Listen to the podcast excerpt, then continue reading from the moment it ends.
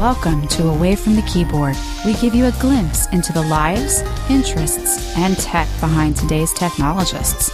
Please join our hosts, Cecil Phillip and Richie Rump, as we get away from the keyboard. Welcome to Away from the Keyboard, where technologists tell their stories of how they started, how they grew, how they learned, and how they unwind.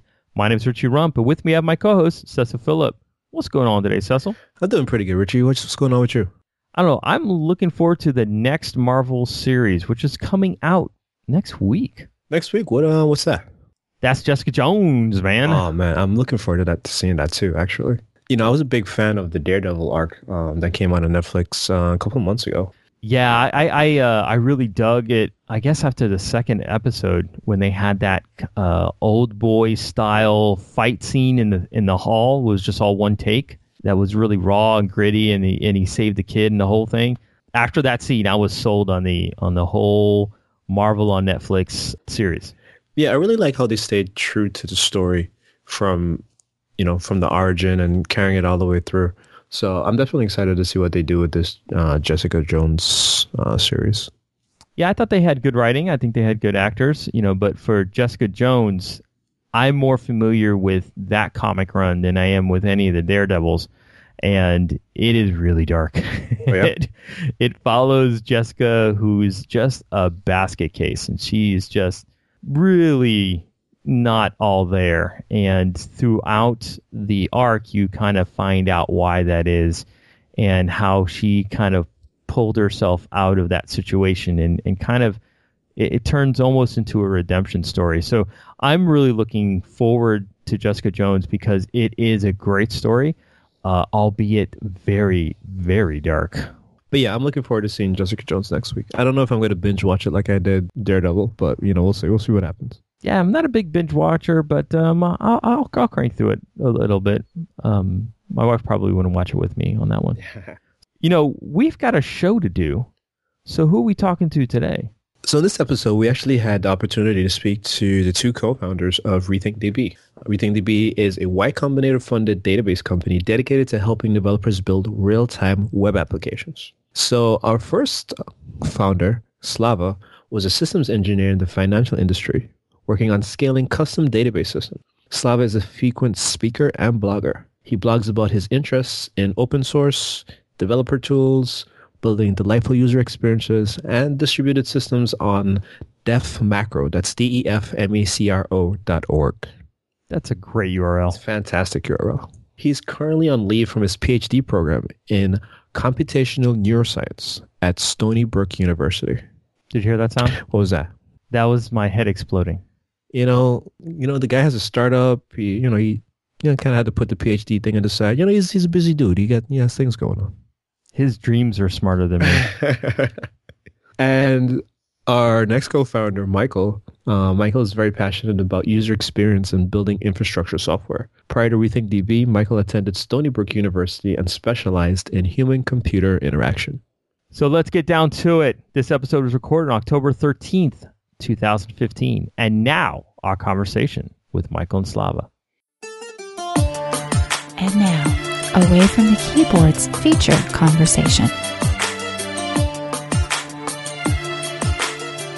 Why don't you tell us how did you guys even met and became partners? We uh, so Slav and I met back when I was in uh, in college. Uh, I was going to Stony Brook University. I actually had had known Slava before I even met him because he happens to have a very well known blog, at least in the Lisp community. Um, because Slava's background is he like loves Lisp, like functional programming, and he had this great essay called "Functional Programming for the Rest of Us," which uh, I think you can still find on his blog. And so I remember reading his blog. I was like, this guy's this guy's pretty smart, and uh, I wonder if I'm going to get a chance to actually meet him. Uh, and then I went to um, Stony Brook University. I was doing computer science. Uh, I was specializing in, in like usability, human computer interaction. Um, and I met this PhD student, and he said his name was Slava. And then he told me he had a blog called Def Macro, which is the name of his blog. And it sort of hit me like, like a lightning bolt. I was like, oh, I remember that blog. And I remember reading it in high school, like diligently. I was like, this guy's this guy's really he's he's he's very intelligent. Yeah, all the all of the 15 people in the Lisp in the Lisp community, you know, know about this blog. Yeah, and I was lucky enough to find out that he lived up to the uh, to the image I had in my head.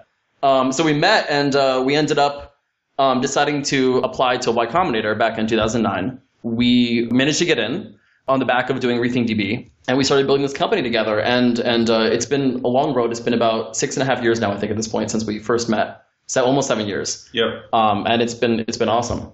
So you mentioned your background was in human interaction design, right? Is what you said? Yeah, human computer interaction. Yeah. So how did you end up starting a, a company around open source database? Yeah, that's that's actually a really good question because um, it doesn't make a lot of sense when you first think about it. Slava's background, I mean, his is in distributed systems, right? So his he he's um uh, he, has, he has a background in, in working on like you know systems at scale, infrastructure, software. But if you look at most like database products today or most infrastructure products, there's a huge emphasis on on usability. Like just because it feels like infrastructure, just because it is infrastructure software, doesn't mean it has to feel like it. And so we spend a lot of time building RethinkDB. You know, from things like the query language. You know, there's like a UI that you get when you use it. We spend a lot of time think, thinking about like how do people use technology? Like what are the tools that they're using? People are spending 10 to 12 hours a day using these development tools. So it's got to feel like usable. It's got to feel like it's not just um, challenging you to solve a problem, but it's actually helping you to solve solve that problem. And so between the two of us, between like distributed systems and low-level system software on Slava's side, and on my side, in, in, in thinking about like how people use this kind of technology and how to make it accessible and friendly, you know, we spend a lot of time thinking about uh, how people actually use these things. It's interesting because in open source software, you often find that you know it's a marketplace of ideas. People are creating software to express an idea, um, either in sol- either some technology problem they're trying to solve, um, or trying to ship a product of some kind. And the tools that end up getting really mass appeal are the ones that are really usable, that are really friendly. You know, so for example, in, in our on our team, we we have an artist who we have full time, and she creates, which is an unusual thing for a software company, but um, the art around RethinkDB it's in the same vein where we basically as you're reading the documentation, it's friendly. You know, you have like illustrations and characters to help you through it because art makes things feel friendly and accessible. It's also a vehicle for ideas. And so by making infrastructure software feel friendly, feel human, it makes the it drops the barrier for you know people think oh database is hard to use. How do I get started? Um, it makes it really friendly, really accessible, really easy to use. And so you, if you look up her Twitter, actually, um, her name is Andrea uh, and she Annie, and she's on our team, and she just creates art all day around the, around around the project, and it ends up being like this really great thing because you know you have like really hardcore software, but it's made really accessible, really human. You can interact with it, with it in a way that makes it feel really like you know it's like it's it's just um, something very friendly that you can get up and running with quickly. So that's kind of how RethinkDB became was between the, the fusion of low level technology and really accessible technology. Yeah, I also I also think that like most software today is web software, right? It's written for the web, and it could be websites or mobile or even gaming, but it's all like it's different from what it was before. It's all on the internet. Most so therefore, you know, most software consuming database it's is on the internet. It's built for developers that build for the web. So if you're building a database technology for the modern world, it's it's really important to have someone on the team that understands human computer interaction really well because ulti- ultimately your users and your customers they do that they end up doing that all day and how can you build a product for them if you don't understand where they're coming from what their problems are what their lives are like over the past couple of years we've noticed that there's been definitely a, a, rise in the amount of open source databases that have been been out there. Like, what are some of the reasons why you guys even decided to to get into building a database, and, and what are some of the the problems that you think it solves differently from some others? So what RethinkDB does is that it ultimately allows people to build event-driven web applications end to end. So if you look at what happened over the past couple of years, like if you look at applications like Slack or Google Docs, you know that there's something fundamentally different about them because it's not just it's not just that you use the app and then you like refresh the page and you get new information, right? It's people collaborating, millions of people collaborating with each other in real time. And the data instead of the user going to the data and refreshing the page, the data flows to the user, which gives you, which gives all of us much more fluid experiences of using these applications like Slack, Google Docs, Asana, apps like that. They're really, really awesome. And I think in response to that, to solve, to help people solve those problems, because building these applications is really hard, there's a whole new development stack that arose in the past few years. And we see it all over the stack. There's something going on in the browser with frameworks like Angular and React which are very much event driven. Then in the middleware, you see Node.js, which is the same thing. All of it is event driven, but no one was doing that for databases. So what ended up happening is people build these applications, but the applications, the event driven architecture kind of stops at the Node.js layer and then you have to work around the limitations in the database. So what we thought is, hey, we should push this down all the way to the database layer. And the way RethinkDB works is it's fundamentally event driven. Instead of querying it and getting data like you would in a normal database, you say, hey, I'm interested in this. Like I'm interested in all the events within a five mile radius, or I'm interested in this document, or I'm interested in this set of documents. And then anytime something changes and gets written to the database, we push that to the application developer. So they don't have to query the database over and over again, which makes it dramatically easier to build these kinds of real-time applications. So to kind of go back to your question, the reason why we started Rethink is because we thought it's extremely important, you know, it's an extremely important shift. And building databases is hard, so we saw a lot of that innovation on the front end and, and, and in the middleware. But we thought that the database is at the core of all modern applications. So it's extremely important to bring that innovation down to the database layer. And once you do that, it makes building apps dramatically easier and it opens up a world of possibilities for dealing with real-time data. So RethinkDB, the product itself, is 100% open source. So, so what is it like building a company based on open source software? And like what are some of the challenges that you guys faced having to, to go through that process? So it was a long it was a question for us for a while about you know because we're open source developers ourselves. And so fundamentally we wanted the thing to be open source because all the tools we were using were open source and, and we wanted to make it work. But there was a question of how you make it into a business and that's the first question we sort of had to think about. Thankfully, in, in, the database space, for sure, you mentioned that there's been an explosion of open source databases. And I think, by the way, that explosion, a lot of it comes from the fact that people are interacting with data in a different way, right? So MongoDB and other databases, they rose up when, when um, people started working with unstructured data, with like user-generated content, data that had different forms. You couldn't necessarily fit it into a schema. Uh, you'd have to change your schema frequently. So a lot of, a lot of those changes prompted a huge rise in open source databases. And uh, what's interesting about um, those databases is that they've basically managed to uh, make a pretty good business in terms of licensing, like support support services. So they'll sell like a commercial license, and they'll also offer support services for things like you know production uh, services if you want to be able to run it in production and have an SLA so someone can pick up the phone and call. If you want to have uh, development support, if you're trying to build your app and trying to figure out how to work with it, and if you just want to train your team, uh, and so all these value-added services on top of open source, we we didn't have to innovate in any any way because a lot of these other vendors in the infrastructure space have already paved the paved the way for us. So it's pretty easy because what happens is that open source developers just start using the product. And then at some point, um, they want to put it into production, and they need help figuring out how do I make sure that it stays up, that it that it's uh, that I can scale it. Um, how do I build my app? How do I train my new developer to join my team? And so, because we're the ones who who build the product, we're the ones who are defining the direction of it. We offer services and support around it. And so that path, it, like open source, works really well as a business for infrastructure.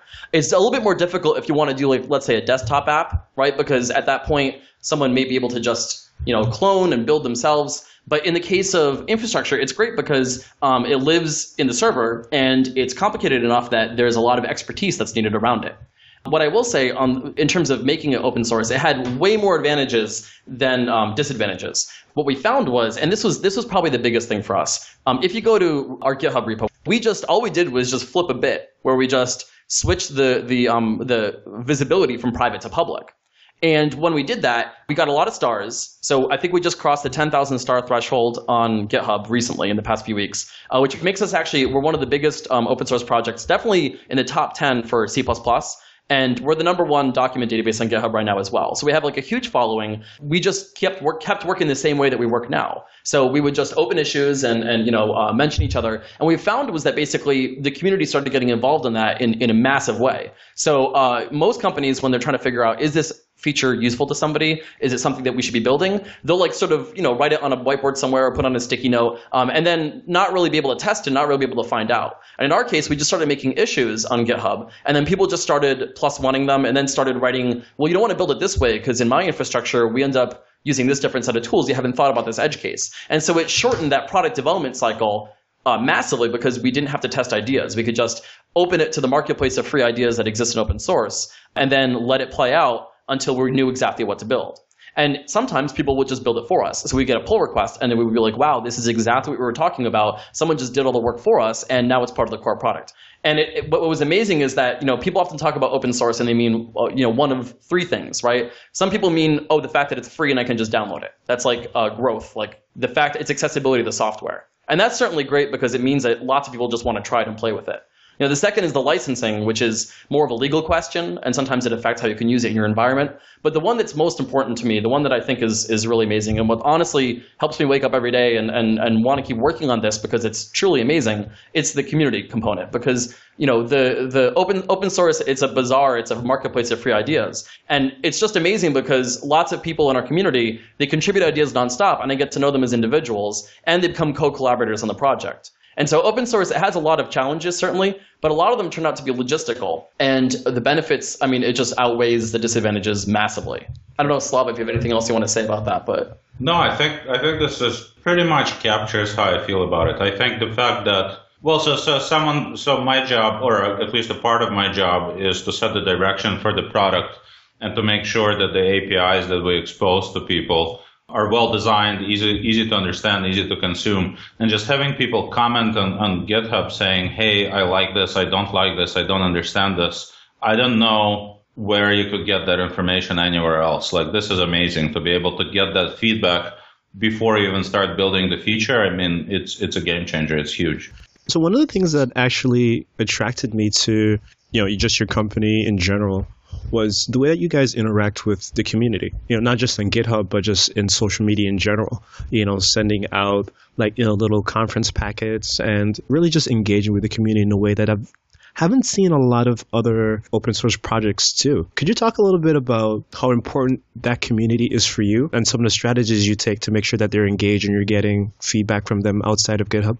I mean, the community behind RethinkDB, I mean, it's huge. Uh, Cecil, I think I think you know Christina, and she uh, she's yeah. our community manager. I mean, we owe a lot to her for for helping make all of it happen.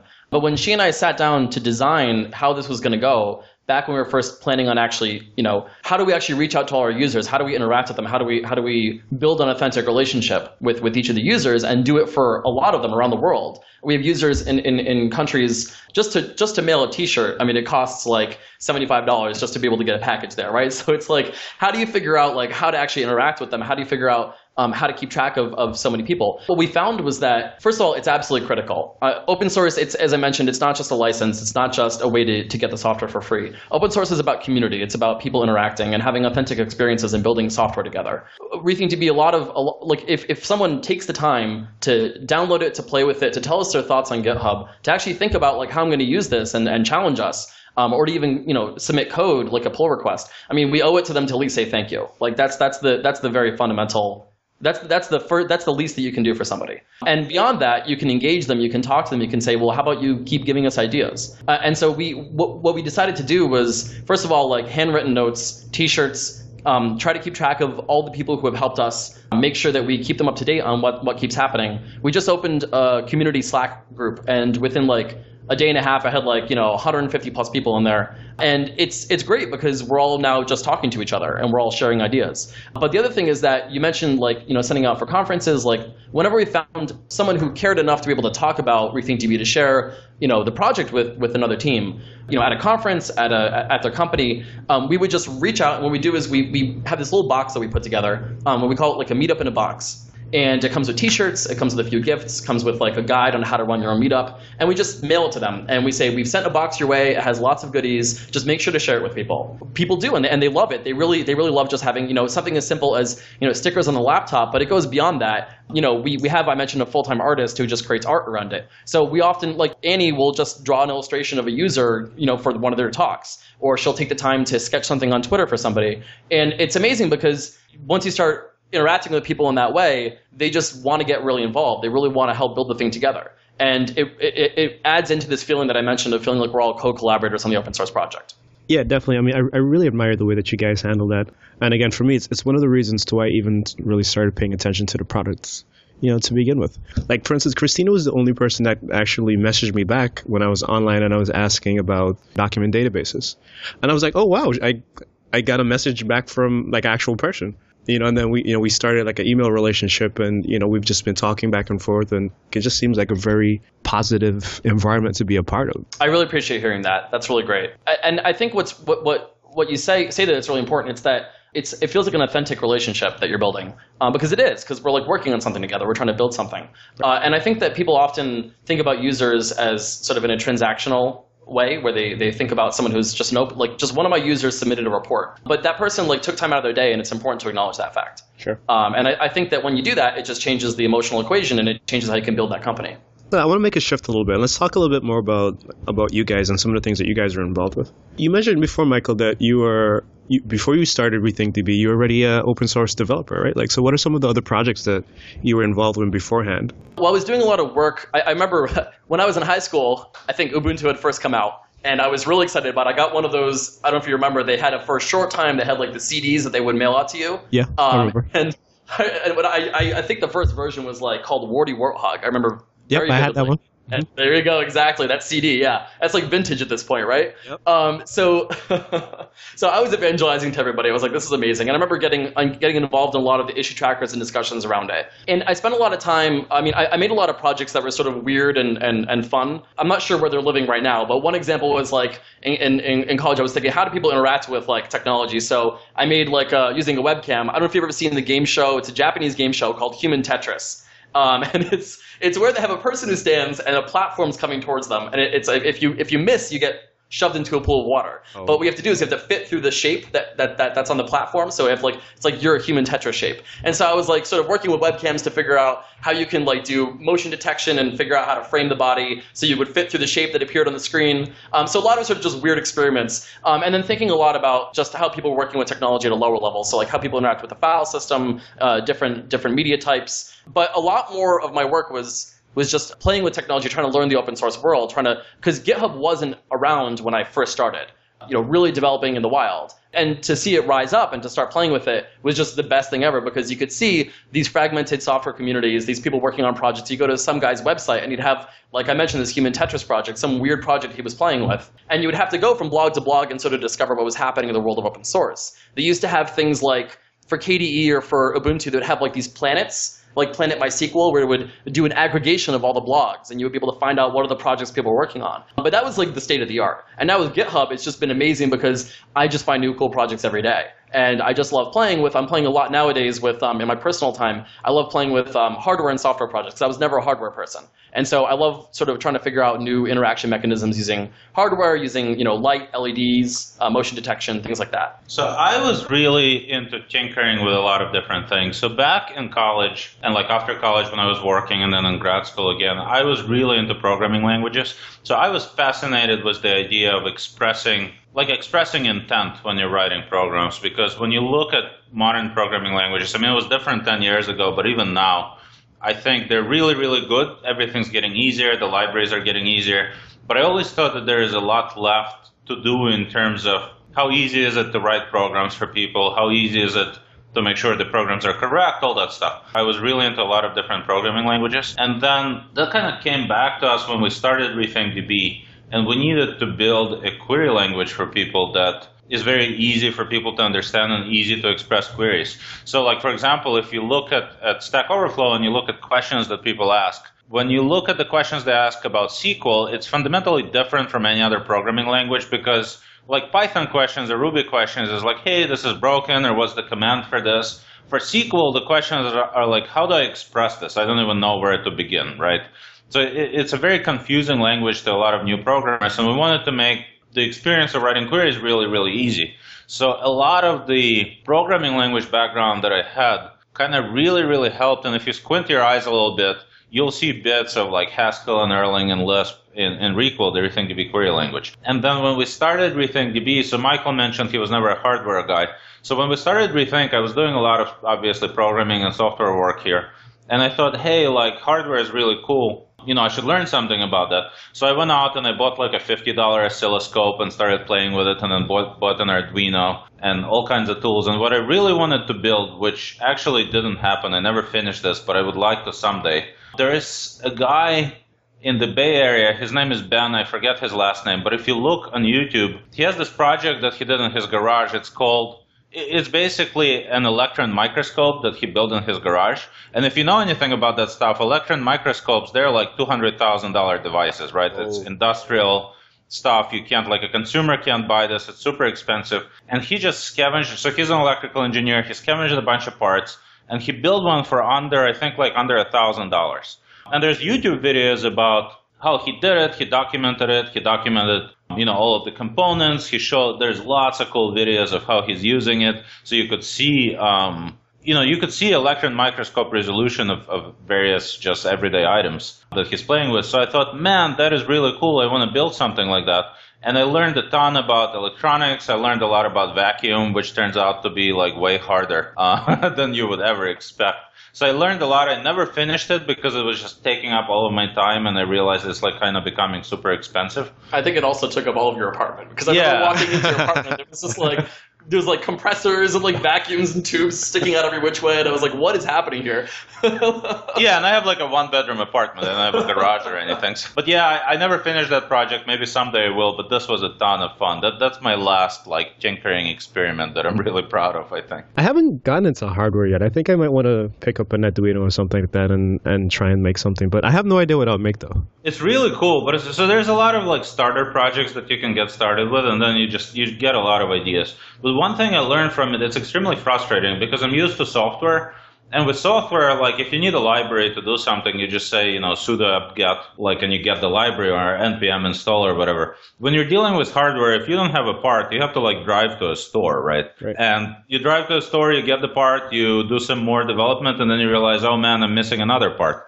And you realize that like this iteration period is so different from software because it takes days sometimes to get the tools and the parts that you need. It's often expensive, although it is getting cheaper. So that, that part is quite frustrating. Like, and it's fun. You know, you have to, you realize how different hardware is from software. It's a very different process. There's something very pleasant about just soldering something together and then seeing like it come to life and sort of feeling that feeling of crafting it with your hands. Like we're so far removed from the hardware that we interact with every day, but there's something really amazing about just seeing it come to life, and it's because you, in fact, did that work. I think it's something to be said about, hey, I, I was able to build this with my own hands. I built this and I took the time to design it and cut it. And now here it's it's tangible, it's usable, can show off the you know the fruits of my labor. You know, there's there's a whole set of videos on YouTube that so this is uh, when I want to just like relax sometimes and I don't know what I want to watch and I just want to watch something sort of be made beautifully. There's a whole bunch of like woodworking and metalworking videos that are on YouTube. And there's something it's a weird subgenre, but there's a bunch of people who just love watching these videos, myself included, because it's just very soothing to see somebody take a solid piece of wood and then turn it into something beautiful. Just piece by piece. They show each stage as they as they carve out each piece and stain it and and there's something very meditative about it. Um, because they're just making something. Yeah, there's there's a whole genre where people take glass bottles and they just make all kinds of things out of them, like things you would not believe. Like they make mugs, they make you know lights, they make all sorts of things. And there's thousands of videos of people just making stuff out of glass bottles, and it's so inventive and creative. It's kind of incredible and soothing to watch. and very soothing to watch. Yeah. I think another reason that a lot of that type of, of craft is inspiring to me is because I'm I'm definitely not a creative person when it comes to designing, right, and making stuff look pretty. Like I'm very much of a, a developer. So it seems people exercise like that creative muscle. And you know, even me trying to play with that a little bit is it's like, you know, you're learning a skill that you you know, that's not you know, just just not natural to me, I suppose. It feels like you're watching a different part of their brain like light up as they're creating it. Like, what are they thinking? Like, what frame of mind are they in as they're creating it? It's very pleasant to watch. Yeah. You know what? You know what's always interesting to me. Have you ever, if you ever see the speed painters that they're on the beach sometimes, or you know, you Yeah, see them yeah, on the wall, yeah. and you look at them and they're painting this thing, and I'm like, I have no idea what he's doing, and then they're done, and then they turn the picture upside down. I'm like, oh, okay. Yeah, it's also it's really hard to be creative and, and break out of like a certain way of thinking if you're just still stuck in the same environment. So like you know when Slav and I are trying to brainstorm something, we we try to do it by taking a walk, by like you know talking things through in an environment other than just like sitting in the office and trying to work it out together. It's like you have to be creative. You have to figure out you know how do you just walk out, enjoy your day, like have a cup of coffee and just like talk about things. So, so that brings up a, a question I, I wanted to ask you guys earlier. For for you, obviously having an open source product and also an open source product that that happens to be a startup, like what's the culture of that like versus hey, I just started another company? Yeah, I think so. I used before I think I used to work um, in New York for a couple of companies in the financial industry, and having a startup feels very, very different. And I think the main so it's different in a lot of ways, but probably the most important way is when you're building something new, you don't have a bunch of layers between the thing that you're building and the market, your users. Um, right? Because in an existing company, it already has a lot of products. You're building something like you're adding a feature you know, if people use that feature, or maybe they don't, or not a lot of people use it, it doesn't, it makes the impact on the company, but it's you're kind of insulated uh, from that experience, right? Like in a startup, when you're shipping something new, you can't lie to yourself because the market will tell you very quickly whether what you've built is useful. Right. And I think so. At the beginning, very often when people start their first company, they just don't like. I think humans, maybe some people have that, but usually people don't naturally have the intuition for what people want, basically, for what will make people's lives easier, for what's useful. So when you start building things, you very quickly, like, you can't lie to yourself, and you very, very quickly have to build the intuition for what's useful to people. Like, are they going to find, is this actually going to change their lives for the better? Are they willing to pay for this? You know, things like that. So I think that's very different from any company I ever worked at. And that's been a super valuable experience. I don't know if you can get that anywhere else. Me and Richie are both in South Florida, and startup scene down here is really just starting to pick up. But prior outside of that, like my whole idea of startups is, you know, whatever I saw on Silicon Valley and HBO. yeah. So so so what is it what is it like being over there in California? Because I'm obviously I'm assuming it's definitely not what it's like on TV. So it's actually so it's funny you mentioned Silicon Valley. I, I think that show's awesome. It's hilarious. But I love that. Uh, so the the way that I think about Silicon Valley is um, so they get a lot right. And but the thing they get wrong is it, it's like all the puzzle pieces are shockingly correct, but the image that they form when you put them together, it's not at all reality. Does that like make sense? I don't know if I explained it in a way that, that, that makes sense.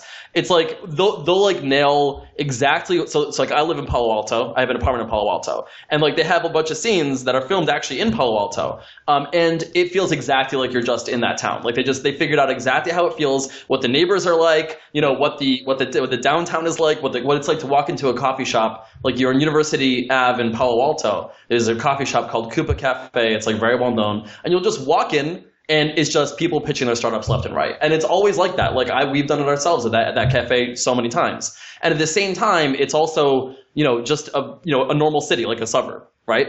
And, uh, it's funny because I think Radiohead actually visited Palo Alto back in like, they have a song called Palo Alto that they wrote back in like the early 90s, I want to say. I'm not sure exactly. And they were like, this is like the city of the future. And that was the case 15, 20 years ago, and it's still the case now. Um, San Francisco, I mean, it's just, a city that you, you, you walk around and every single billboard is just startups. Like GitHub has massive billboards with like the Octocat, like you know right there in downtown San Francisco. You walk, get on the train station at Atlassian, you know Etsy. They're like advertising in, in, in the train station, like right on Fourth and King. And so it feels very much like it's always present, but at the same time, it definitely doesn't feel like Silicon Valley. What was what were the early days like for you? Like when you're looking for venture capital and you're pitching your ideas and you know you're trying to go through the startup process. Yeah, the early days. So when we moved here, we moved in 2009, late 2009. And at the beginning, it was amazing because we went through Y Combinator, and for people who don't know what it is, it's it's basically they don't like the word accelerator, but it's it's I mean that's the best way I know how to describe it. It's a startup accelerator. So we got in, and what happens is you go to dinners every Thursday. You meet with advisors who built companies before. They have speakers who built companies before, and there are people around you who are all building things. So you very quickly get immersed into this culture of builders and people who understand what it means, you know, what it's like to build a company, what's going to work, what's not going to work. And a lot of the, so you get a lot of advice, and a lot of the advice may not be applicable to what you're doing, but you get it's essentially very, very useful if you're just getting started. Sure. So at the beginning, Mike and I we rented this apartment uh, on on a street called Escuela, and there was so we'd work through the night, and there was a 7-Eleven about five minutes away, so we'd go over there, and Michael would get a eclairs. That's right. He's, he's Every day at 3 a.m. I think. I, I, I, may have gained a little bit of weight. I, I, thought I thought he's gonna, I thought he was going to give me a glare, but he didn't. so so that was great, and then so okay, so we started building the company and after Y Combinator, we started fundraising. So we were in the middle of the recession. Like in 2009, the market wasn't anything like what it was now. So we started pitching it to venture capitalists, and we learned a tremendous amount through that process because there's a lot of people, like the people in venture capital, many of them have built comp- companies before, they've run companies before, they've seen hundreds of companies, so they understand business really, really, really well at a very high level. So every time you go in, like even if people you know decide not to fund you, it still feels like you're getting kind of like free consulting from incredible, incredible people that you'd never get access to otherwise. Considering what what happened and all the experiences you guys have had so far, if you're supposed to start today, is there anything that you think you would have done differently? Oh man, so many things. I think okay. So mistake number one, we had a serious not invented here syndrome. Like we built everything from scratch, and sometimes, so in retrospect, a lot of like in hindsight, a lot of that was a blessing because we get a lot of differentiated technology that no one else has. But I'd be way, way more careful about doing that, about building things yourself versus taking existing things that already work. Sure. I think the second thing I do differently is I would always look at the customer first and always try to figure out what are you giving to people that they are going to think is amazing. Because very often you think something is differentiated or you think something is great, but other people don't, right? But ultimately, you can't have a victory over the customer. Like they have to think that what you're building is incredible. What can we give them that they'll just light up their eyes and they'll be like, wow, this is amazing. So I think these are the biggest two lessons that, that I learned.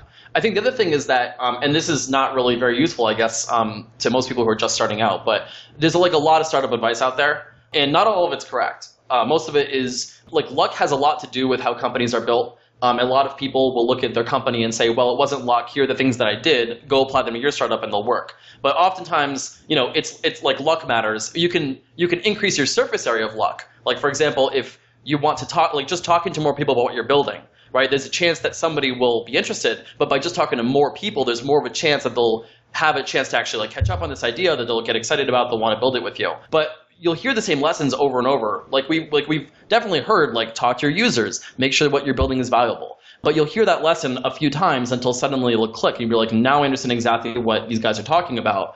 Um, because you can't take a person to a place they don't want to go to. Like you may not be ready to to get at the right stage of your company to get that advice to respond to it and to build it differently. So I'm not sure we definitely could have done anything different then.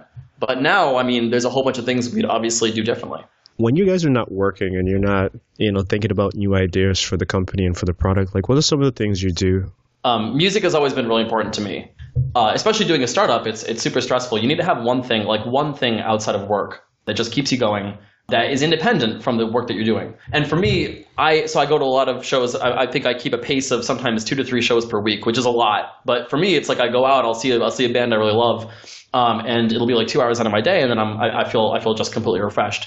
You know, go to a lot of music festivals. Uh, I collect vinyl records. I have a huge record collection, um, and uh, I have a lot of friends who are who are artists um, who create art. Um, I love art myself. It's a really important thing to me. I, I grew up with my, my parents. Uh, they took us to the uh, in New York, the Metropolitan Museum of Art, and it was pretty much like almost every weekend from like I want to say like 11 to like 17. Like it was it was a long time in my life, and we just spent it like in the art museum, like just looking at art, talking about art, um, and that was actually really important because nowadays that's that's such an important part of my life is is uh, is engaging in art, talking to artists, and, and helping create it um, which is which is why I think it's so great to see us do it everything to be as well because um, art is a vehicle for ideas uh, and it allows you to express your creativity in ways that software sometimes can't. Yeah, for me, so this this may not be very popular, but I'm like working all the time. so so even when I'm not working, I'm working. Like if I'm at home and I'm watching, you know, a TV show, so I, I try to watch a lot of TV when I get get home, and I really like science fiction shows. So I watch a ton of Star Trek. Like I just got into Babylon Five, which is ten years. it's ten years too late, but I've been trying to get to watch it for um, a while. Yeah, but it's yeah. just getting interesting. But like building companies, it's always in the back of my mind, and I do. And you know, my wife probably hates that. Definitely hates that a lot. Yeah, but I always try. So I try to read um, a lot of different books from different genres. It's always very interesting to me how different people like look at life and experience life. Like what's it what's it like to be somebody else? Um, so I'll try to find books from all kinds of genres. Like it could be a biography, or it could be about music, or it could be about movie. It could be about anything. So I generally, I think I just read. Um, I watch probably more TV than I should, but other than that, I, I work like all the time. We'd like to thank Michael and Slava for being guests on the show. Uh, it was really good having them both on and hearing their experiences building startups and just hearing about Rethink DB in general. Remember to tell your friends about the show and leave a comment on the website at awayfromthekeyboard.com or on Twitter at AFTK Podcast. You can also follow me at Cecil Phillip and Richie at Joriss. That's J O R R I S S. And you can subscribe to the show via the website or on iTunes. If you really want to know what makes us tick, Sign up to our newsletter where you'll get extra episodes and behind the scenes access to Away from the Keyboard.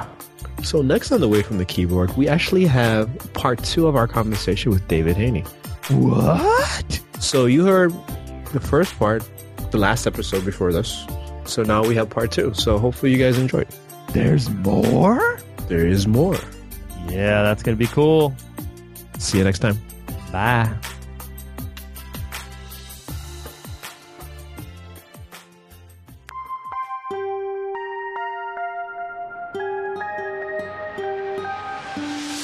We want to thank you for listening to Away from the Keyboard. As a reminder, we will have new episodes each and every week. You can interact with us on Twitter at AFTK Podcast or at awayfromthekeyboard.com. Hasta luego.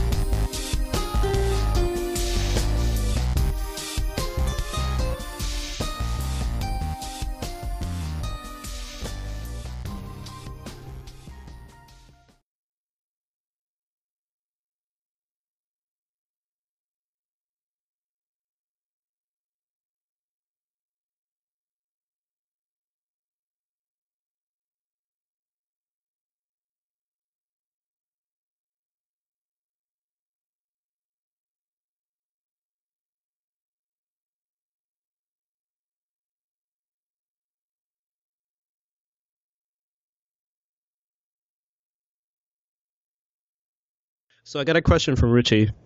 so he said to ask you guys. Uh, so what bands are you are you listening to? You mentioned a little bit a while ago that you're into music. Oh, that's a good question. Um, so it's I'll, I'll let Michael take that one because he's he's our vinyl guy. He has this collection of vinyl records that we always make fun of him for a little. there we bit. go. A little bit. A Well, little so every every day in the office, I I mean, I'm ordering them. What happens is I just get lost on a rabbit hole of like crazy music, um, just weird genres that. And, and so what happens is I I'll, I'll order records, and every day in the office I'll have like a stack of them come in, like two to three per day. And so I'll leave for like a week to go to a conference, and I come back and there's just like a giant stack of like waiting for me. They've all they've positioned it perfectly. Just they know, they know the joy that I'm going to get by unwrapping them. Um, but in terms of music. Uh, so actually, I'm going this weekend uh, in San Francisco. There's a great music festival. It's right off um, uh, right next to San Francisco, there's a little island called Treasure Island.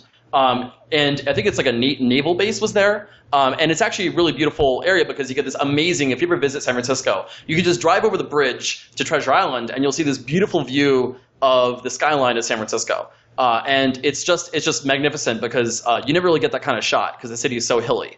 Um, but there's a festival happening this weekend called Treasure Island Festival. Um, and the most excited that I'm going to see uh, on, on, uh, on Saturday uh, is Bob Moses, which is this awesome like house and I would say house and R and B, uh, ama- amazing amazing group of guys. Uh, and then a couple of the people, I mean like uh, Jose Gonzalez, uh, Gorgon City, uh, Deadmau5, The National. Um, I, I kind of like music from from every genre as long as it has something interesting texture. I'm really into it. So you know, there's a bunch of weird bands like um, or groups like Bing and Ruth, um, Arms and Sleepers. Uh, uh, bow, sort of weird, weird, interesting sounds. I'm, I'm really, really, really enjoy. But I don't know if that if that gives you a sense. Music for me has always held like a very special place. So, so generally in the Caribbean, we get a lot of hip hop and R and B, but we also get a lot of African music. Um, we get a lot of Spanish music too. And I mean, Caribbean culture is such a blend, right? So I mean, it pulls from all those influences musically as well, right? yeah, definitely. And and for me, growing up, it was like I used to walk everywhere, right? Like generally, generally, like you know, even as a teenager, like I never had a car or anything like that. I used to walk everywhere, and so me walking to wherever I was going, it's me and my CD player. And so you can imagine for that whole entire walk, I'm just listening to a CD or a song, whatever it is. And now when I now when I'm a little bit older and I listen to some of that music, like I remember exactly. Yeah. Hey, I was you know this is this always came on when I was at the beach, or mm-hmm. this is when I was leaving school, or you know this is when I was going to go play basketball, and it it has such a nostalgic effect on me. Music is funny that way. I mean, a good book is like that too, where, where you'll read it when you're young, you'll, you'll listen to, to, to the right song, and, and it's the soundtrack to your life, right? Like you're, you're experiencing interactions with people, like memories are being created.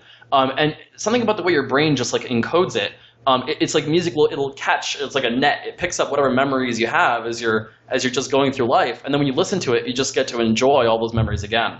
Yeah. Um, it's funny because music itself, it's like if you think about how it's recorded and how it's played back, um, it's really like I think someone said it really beautifully, and I think this is like really correct. That music is like it's like a sculpture through time, right? So it's like you have these vibrations, like your vocal cords are vibrating, and you have these molecules that are being pushed out um, as someone sings. There's instruments being played, and it has like a pattern, and that pattern gets captured. You know, in the case of a record or, or tape, it's like it's physical, like you have an impression of it, and then whenever it's played back. it's like those all those molecules, all, all those sorry, all those vibrations rather, um, are coming out. They're coming back out of the speakers of the headphones, and they're just filling that space. And and it's really I always whenever I listen to like the right song, the right music, I like to think about you know where it was recorded, like how someone what someone was thinking in the frame of mind they were in, and then all the memories I've had that are associated with it. Like you mentioned, like walking down and just listening to this song, like it, it changes the ordinary to to the extraordinary. It brings it it brings it to that really special place. And so when I was uh, when I was younger too, I used to play. My mom made me learn how to play the piano.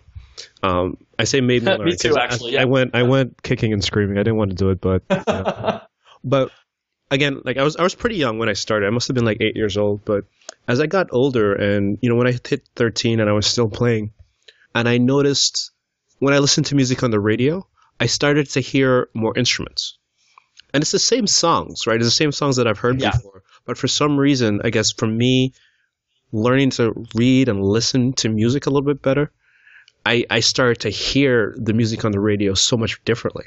You know, and like the Yeah. words just stood out more, and like the the little tiny instruments that nobody ever really pays attention to. I'm like, oh, okay, I can hear that little snare that's in the back. Yeah, it's interesting. I actually also played piano for 10 years. I played a bunch of other instruments too because my family was like a instrument playing family, lots of music. Uh, so I actually I did like marching band with like the baritone saxophone, which is not a small instrument. So I was like this tiny kid like lugging this giant saxophone across the marching band, like you're like you're running around while you're playing. Right. Uh, and so I spent a lot of time. I did like tenor sax, piano, bar- baritone sax. Um, and what's interesting about music, it's it's funny because a lot of programmers are actually mus- musicians. Like music and pro- programming seems to go, or software seems to go hand in hand. And I think it's because you you you read sheet music, you you have a, a interaction where you're basically thinking about abstractions. Uh, you have these ideas like a quarter note or a half note or a measure, and they're all abstractions of, of really you know basic basic uh, operations like you're pressing the key or you're doing. But at some point you start to see how these ideas like all relate to each other, how you can actually tell a story um, through the way that that you know use a certain instrument, or you'll you'll use an instrument for one culture, and suddenly you'll you'll summon that entire culture into that song. Um, and that's what I meant when I when I when I said finding weird esoteric music in particular. I love finding music that just like pulls in like just you're just uh, completely unexpected relationships. Like you're listening to like house music and then suddenly there's like a salsa beat, or like there's like some instrument from the Caribbean. You're like, where is that coming from? Like why did they choose to do that? And what's interesting about it is is that um, at, what what you start to notice is if you get like really good a really good setup, what you want is you want like soundstage where you close your eyes and you have really good imaging. And what I mean by that, I don't know if, if you if you listen to music like this a lot, but these kind of ideally what you have is you can close your eyes, you should be able to pick out exactly where each instrument is coming from, as if the orchestra is sitting in front of you. And when you get that, you start to say like it's not just that you hear the snare drum right here, but that it's moving and there's a certain like energy to it. There's a certain purpose. When you have someone who really knows what they're doing and produces it really well, you sort of get these really magical, um, re- like re-understand, like you get to reapproach the same song with completely fresh eyes. And that's just the, that's just one of the best experiences in the world.